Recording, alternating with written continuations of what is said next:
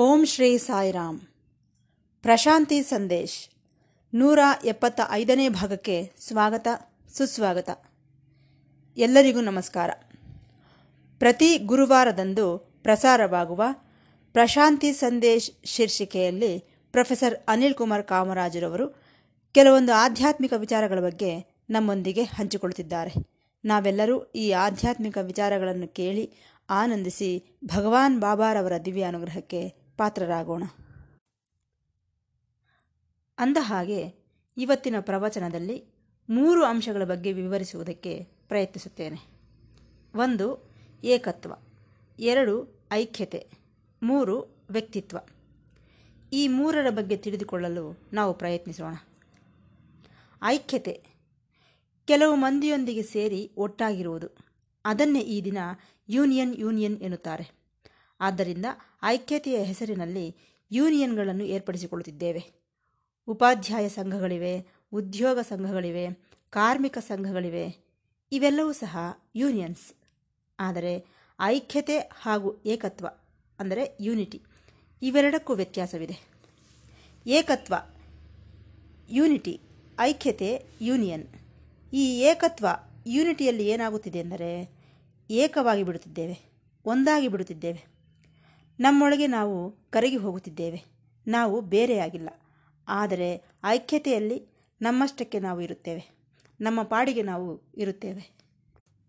ಒಂದು ಉದ್ದೇಶದಿಂದ, ಒಂದು ಗುರಿಯಿಂದ ಇತರರೊಂದಿಗೆ ಸೇರಿ ಒಟ್ಟಾಗಿರುತ್ತೇವೆ.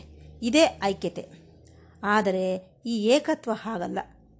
ಯಾವಾಗ ಏಕತ್ವಕ್ಕೆ ಸೇರಿಕೊಂಡೆವೋ ಇನ್ನು ಒಂದು ಉದ್ದೇಶದಿಂದ ಏಕತ್ವವಲ್ಲ. ಅದು ಮತ್ತೆ ಹೋಗುವಂಥದ್ದು ಅಲ್ಲ. ಯೂನಿಯನ್ನಲ್ಲಿ ಇರಬಹುದು.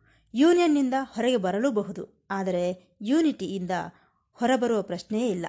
ಕಾರಣ ಸಂಪೂರ್ಣವಾಗಿ ಸೇರಿಕೊಂಡು ಬಿಟ್ಟಿದ್ದೇವಾದ್ದರಿಂದ ಪ್ರಜೆಗಳೊಂದಿಗೆ ಇದ್ದಾಗ ಯೂನಿಯನ್ಸ್ ಸಂಘಗಳು ಅವಶ್ಯಕತೆ. ಆದರೆ ಭಗವಂತನ ವಿಚಾರದಲ್ಲಿ ಯೂನಿಟಿ ಏಕತ್ವ ಅವಶ್ಯಕತೆ. ನಿಜ ಹೇಳಬೇಕೆಂದರೆ ಪ್ರೇಮವೂ ಸಹ ಏಕತ್ವವಲ್ಲವೇನೋ ಎಂಬುದು ನನ್ನ ಉದ್ದೇಶ. ಈ ಸ್ನೇಹವೂ ಸಹ ಯೂನಿಟಿ ಅಲ್ಲವೇನೋ ಎಂಬುದು ನನ್ನ ಉದ್ದೇಶ. ಏಕೆಂದರೆ ನಾವು ಅಂದುಕೊಂಡ ಪ್ರಯೋಜನ ಸಿದ್ಧಿಸುತ್ತಿದ್ದಂತೆ ಪ್ರೇಮ ಅದೃಶ್ಯವಾಗಿ ಬಿಡುತ್ತದೆ. ಏನೋ ಕೆಲವು ದಿನಗಳು ಕೃತಜ್ಞತೆಯ ಭಾವನೆಯಿಂದಲೋ, ಜವಾಬ್ದಾರಿಯ ಭಾವನೆಯಿಂದಲೋ, ಒಂದು ಧರ್ಮದಂತೆಯೋ, ಹಿಂದೆ ಮಾಡಿದಂತಹ ವಾಗ್ದಾನಗಳೆಲ್ಲ ನೆನಪಿಗೆ ಬಂದು, ಕೆಲವು ದಿನಗಳು ಅವುಗಳನ್ನು ಹಿಡಿದುಕೊಂಡು ನೇತಾಡುತ್ತಿರಬಹುದಷ್ಟೆ. ಆದರೆ ಅದು ಬಹಳ ದಿನ ನಿಲ್ಲುವುದಿಲ್ಲ. ಎಂದೋ ಒಂದು ದಿನ ಹೋಗಿ ತೀರುತ್ತದೆ. ಆದರೆ ಈ ಏಕತ್ವ ಹಾಗಲ್ಲ. ಅದರಿಂದ ಬಿಡುಗಡೆಯ ಪ್ರಶ್ನೆಯೇ ಇಲ್ಲ. ಅದು ಭಗವಂತನಿಂದ ಮಾತ್ರವೇ ಸಾಧ್ಯ. ಭಗವಂತನೊಂದಿಗೆ ಏಕತ್ವಗೊಳ್ಳಬೇಕು. Unity with God, union with people. Union ವಿಚಾರದಲ್ಲಿ ಪ್ರಜೆಗಳು, ಭಗವಂತನ ವಿಚಾರದಲ್ಲಿ ಯೂನಿಟಿ. ಈ ಏಕತ್ವ ಯೂನಿಟಿಯಲ್ಲಿ ಒಂದಾಗಿ ಬಿಡುತ್ತೇವೆ ಇನ್ನು ನಾವು ಬೇರೆ ಅಲ್ಲ. ಆದರೆ ಐಕ್ಯತೆಯಲ್ಲಿ ಇದುವರೆಗೂ ನಿಮಗೆ ಹೇಳಿದಂತೆ ನಾವು ಬೇರೆಯಾಗಿಯೇ ಇರುತ್ತೇವೆ. ಎಲ್ಲರೊಂದಿಗೆ ಇದ್ದರೂ ಸಹ ಇದು ಸಮಸ್ಯೆ. ತಾತ್ಕಾಲಿಕ ಒಪ್ಪಂದ ಮಾತ್ರವೇ.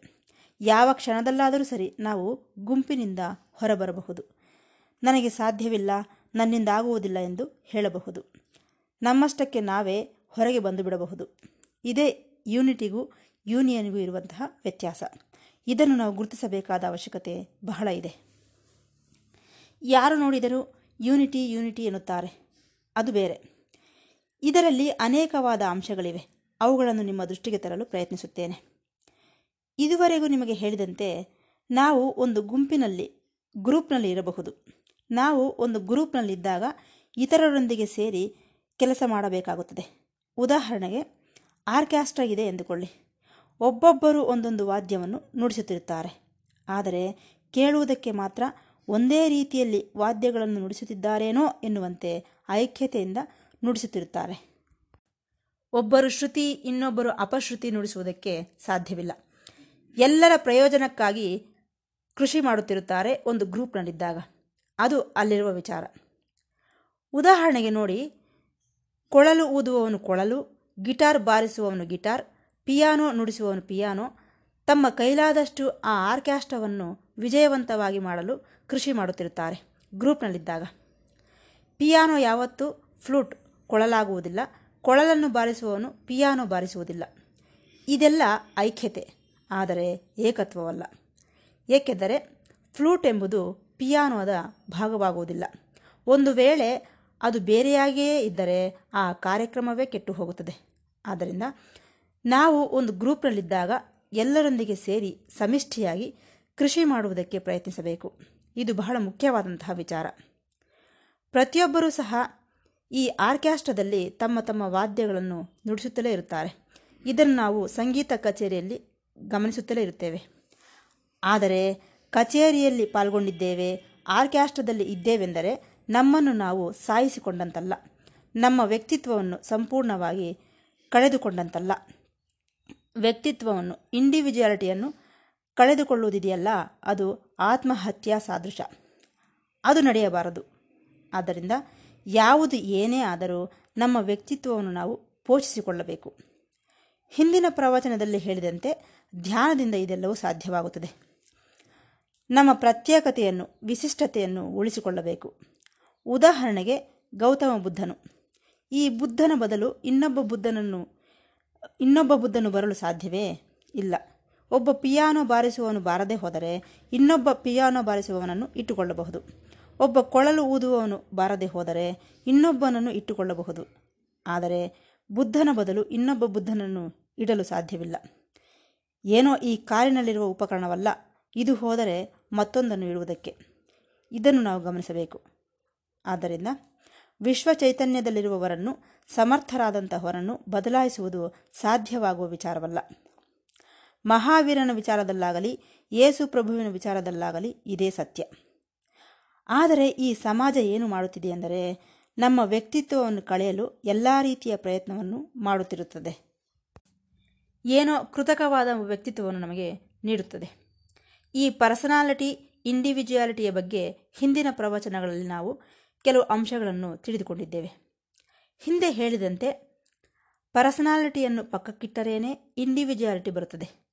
ಅದು ಅಲ್ಲದೆ ಒಂದೇ ಗ್ರೂಪ್ನಲ್ಲಿ ಎಷ್ಟು ದಿನ ಇರಲು ಸಾಧ್ಯ ಹೇಳಿ? ಆ ಗ್ರೂಪ್ನಿಂದ ಹೊರಬಂದು ಸಮಾಜದೊಳಗೆ ಸೇರುತ್ತಿರುತ್ತೇವೆ. ಮತ್ತೆ ನಮ್ಮ ಪರ್ಸನಾಲಿಟಿ ನಮಗೆ ಬಂದು ಬಿಡುತ್ತದೆ. ಆದರೆ ಇಲ್ಲಿ ತಮಾಷೆ ಏನೆಂದರೆ, ಮತ್ತೆ ಇನ್ನೊಂದು ಗ್ರೂಪ್ನೊಳಗೆ ಸೇರಿದರೆ ಹೇಗಿರುತ್ತದೆ? ಅಂದರೆ ಉದಾಹರಣೆಗೆ ಹೇಳಬೇಕೆಂದರೆ, ಇದು ಎಷ್ಟರ ಮಟ್ಟಿಗೆ ಸಮಂಜಸವೋ ನನಗೆ ಗೊತ್ತಿಲ್ಲ. ಈ ದಿನ ಈ ಗುರುಗಳ ಗುಂಪಿನಲ್ಲಿರುತ್ತೇನೆ.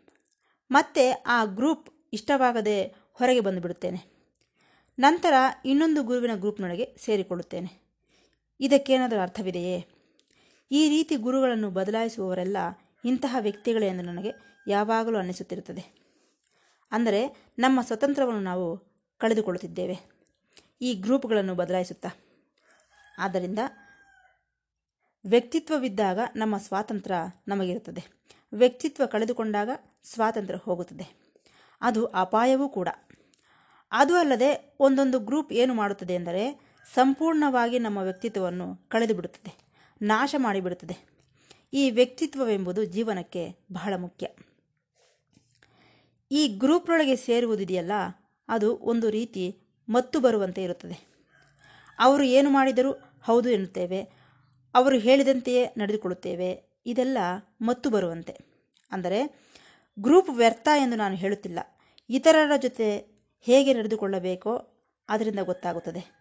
ನಾವು ನಾವಾಗಿಯೇ ಇರಬೇಕೆಂದು, ಇತರರನ್ನು ಸಹಕರಿಸಬೇಕೆಂದು ತಿಳಿಯುತ್ತದೆ. ಆದರೆ ನಮ್ಮ ವ್ಯಕ್ತಿತ್ವವನ್ನು ನಾವು ಉಳಿಸಿಕೊಳ್ಳಬೇಕು.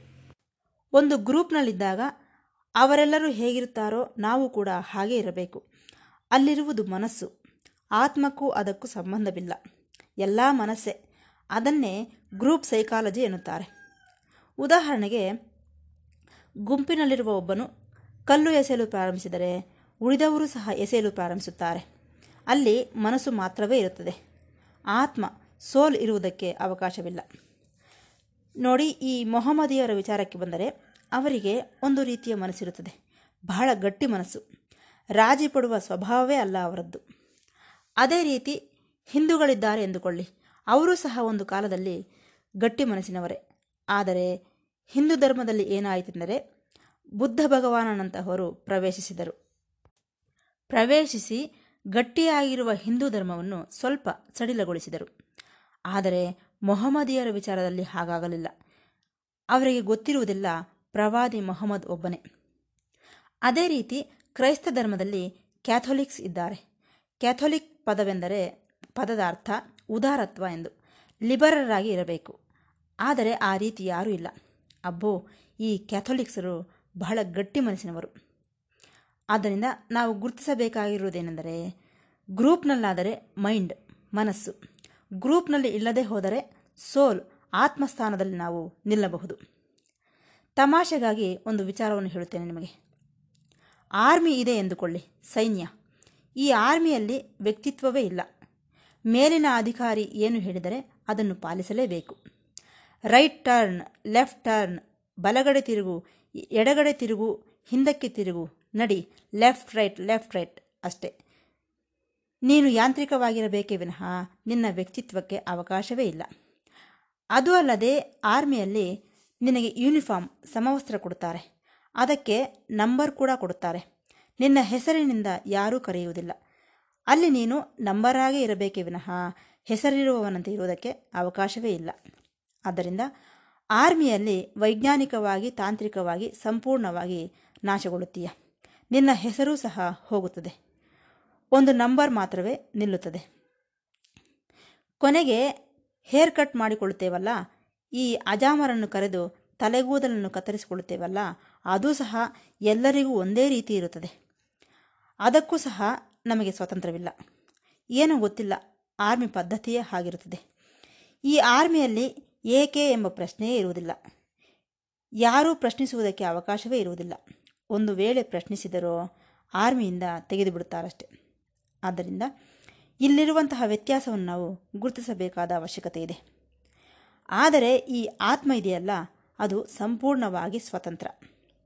ಹಾಗೂ ವ್ಯಕ್ತಿಗೆ ವ್ಯಕ್ತಿತ್ವ ನಿಲ್ಲುತ್ತದೆ. ತನ್ನಷ್ಟಕ್ಕೆ ತಾನೇ ನಿಲ್ಲುತ್ತದೆ. ಯಾರ ಮೇಲೂ ಆಧಾರ ಪಡುವುದಿಲ್ಲ ಅದು ನಿನ್ನೊಳಗೇ ಇದೆ. ಅದನ್ನು ಗುರುತಿಸಬೇಕಷ್ಟೆ. ಈ ಗ್ರೂಪ್ ಎಂಬುದು ಯೂನಿಯನ್ನಾಗಿ ಕೆಲಸ ಮಾಡುತ್ತದೆ ಅಷ್ಟೆ. ಅದರಲ್ಲಿ ಯೂನಿಟಿ ಇರುವುದಿಲ್ಲ. ಈ ಗ್ರೂಪ್ನಲ್ಲಿ ಏನಾಗುತ್ತದೆ ಎಂದರೆ, ನೀನು ಆ ಗ್ರೂಪ್ನಲ್ಲಿ ಇರುತ್ತಾ ಪರ್ಸನಾಲಿಟಿಯನ್ನು ಕಾಪಾಡಿಕೊಳ್ಳಬಹುದು, ಕಾಪಾಡಿಕೊಳ್ಳಲಾರದೆ ಹೋಗಬಹುದು. ಆದರೆ ವ್ಯಕ್ತಿತ್ವ ಮಾತ್ರ ಸಂಪೂರ್ಣವಾಗಿ ಹೋಗುತ್ತದೆ. ಅದನ್ನು ನಾವು ಗಮನಿಸಬೇಕು. ಆದರೆ ಮನಸ್ಸಿನ ಸ್ಥಿತಿಯನ್ನು, ಸ್ಥಿತಿಯಿಂದ ಇನ್ನೂ ಮೇಲಿನ ಸ್ಥಾನಕ್ಕೆ ಬೆಳೆಯಬೇಕಾದ ಅವಶ್ಯಕತೆ ಇದೆ. ಮನಸ್ಸಿನಿಂದ ಆತ್ಮಸ್ಥಾನಕ್ಕೆ ಬೆಳೆಯಬೇಕು. ಇದೊಂದು ತೀರ್ಥಯಾತ್ರೆ, ಪ್ರಯಾಣದಂತಹುದು. ಇದೊಂದು ಸಾಹಸ ಪ್ರಕ್ರಿಯೆ. ಇದು ಮಾನವರಲ್ಲೇ ನಡೆಯುತ್ತದೆ. ಮನಸ್ಸಿನಿಂದ ಮನೋಲಯ ಆ ಸ್ಥಿತಿಗೆ ಪರ್ಸನಾಲಿಟಿಯಿಂದ ಇಂಡಿವಿಜುವಾಲಿಟಿ ವ್ಯಕ್ತಿತ್ವದವರೆಗೆ. ಈ ಮನಸ್ಸೇ ಇಲ್ಲದೆ ಹೋದರೆ ಅಲ್ಲಿ ಆತ್ಮ ಮಾತ್ರವೇ ಇರುತ್ತದೆ. ಆಗ ನಿನ್ನ ವ್ಯಕ್ತಿತ್ವವನ್ನು ನೀನು ಕಾಪಾಡಿಕೊಳ್ಳಬಹುದು. ಆದರೆ ಈ ಮನಸ್ಸಿದೆಯಲ್ಲ, ಅದು ಸಾಮಾಜಿಕ ಪರವಾದದ್ದು. ಹಾಗಾಗಿ ಈ ಸಂಕ್ಷಿಪ್ತ ಪ್ರವಚನದಲ್ಲಿ ಏಕತ್ವ, ಐಕ್ಯತೆ, ವ್ಯಕ್ತಿತ್ವ ಈ ಮೂರಕ್ಕೂ ಇರುವ ವ್ಯತ್ಯಾಸಗಳನ್ನು ಸ್ವಲ್ಪ ಮಟ್ಟಿಗೆ ನಿಮ್ಮ ದೃಷ್ಟಿಗೆ ತಂದೆನು ಎಂದು ಹೇಳುತ್ತಾ ಈ ಭಾಗವನ್ನು ಮುಕ್ತಾಯಗೊಳಿಸುತ್ತಿದ್ದೇನೆ. ಮತ್ತೆ ಭೇಟಿಯಾಗೋಣ. ಸಾಯಿರಾಮ್.